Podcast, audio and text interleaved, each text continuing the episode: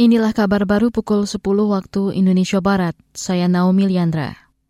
Nilai tukar petani atau NTP menurun hampir 3 persen pada Mei 2022 dibandingkan bulan sebelumnya. Selain itu, indeks harga terima petani juga menurun 2,37 persen. Penyebabnya yaitu menurunnya harga pada komoditas kelapa sawit, kelapa, karet, dan sapi perah. Itu terjadi di saat harga bayar petani justru mengalami kenaikan.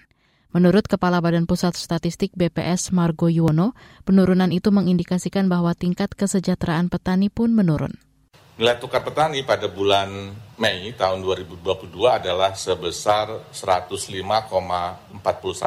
Ini menurun 2,81 persen kalau dibandingkan dengan April tahun 2022 jika dilihat per subsektornya, subsektor tanaman perkebunan rakyat itu mengalami penurunan NTP yang yang terdalam, ya, di mana NTP perkebunan rakyat itu turun sebesar 9,29 persen. Kepala BPS Margo Yuwono menambahkan nilai tukar usaha petani atau NTUP pada Mei juga menurun. Penurunannya 2,68 persen, yakni menjadi 105 dari yang sebelumnya pada April sebesar 108.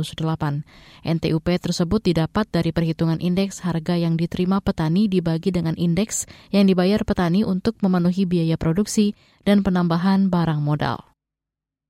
Indeks harga saham gabungan IHSG pagi ini dibuka menguat 27,96 poin ke posisi 7.176.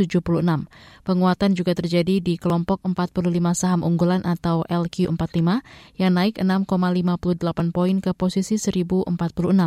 Sementara itu nilai tukar rupiah terhadap dolar Amerika juga dibuka menguat pagi ini.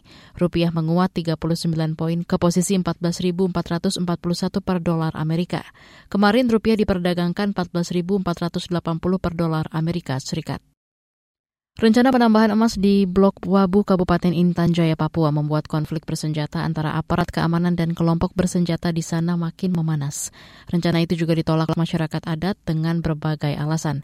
Salah satunya mereka khawatir kehilangan tanah adanya akibat penambangan. Juru bicara Gubernur Papua Muhammad Rifai Darus mengatakan Gubernur Papua telah berkirim surat ke pusat untuk meminta penundaan itu.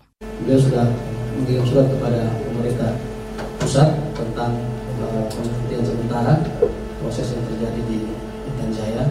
Yang penting itu beliau inginkan jangan lagi ada korban dari kedua pihak, baik dari pihak TNI maupun masyarakat ada di Papua. Yang beliau hampir tiap hari berdiskusi tentang itu. Banyaknya korban yang meninggal di Papua, baik dari TNI maupun masyarakat adat, membuat beliau sangat sedih.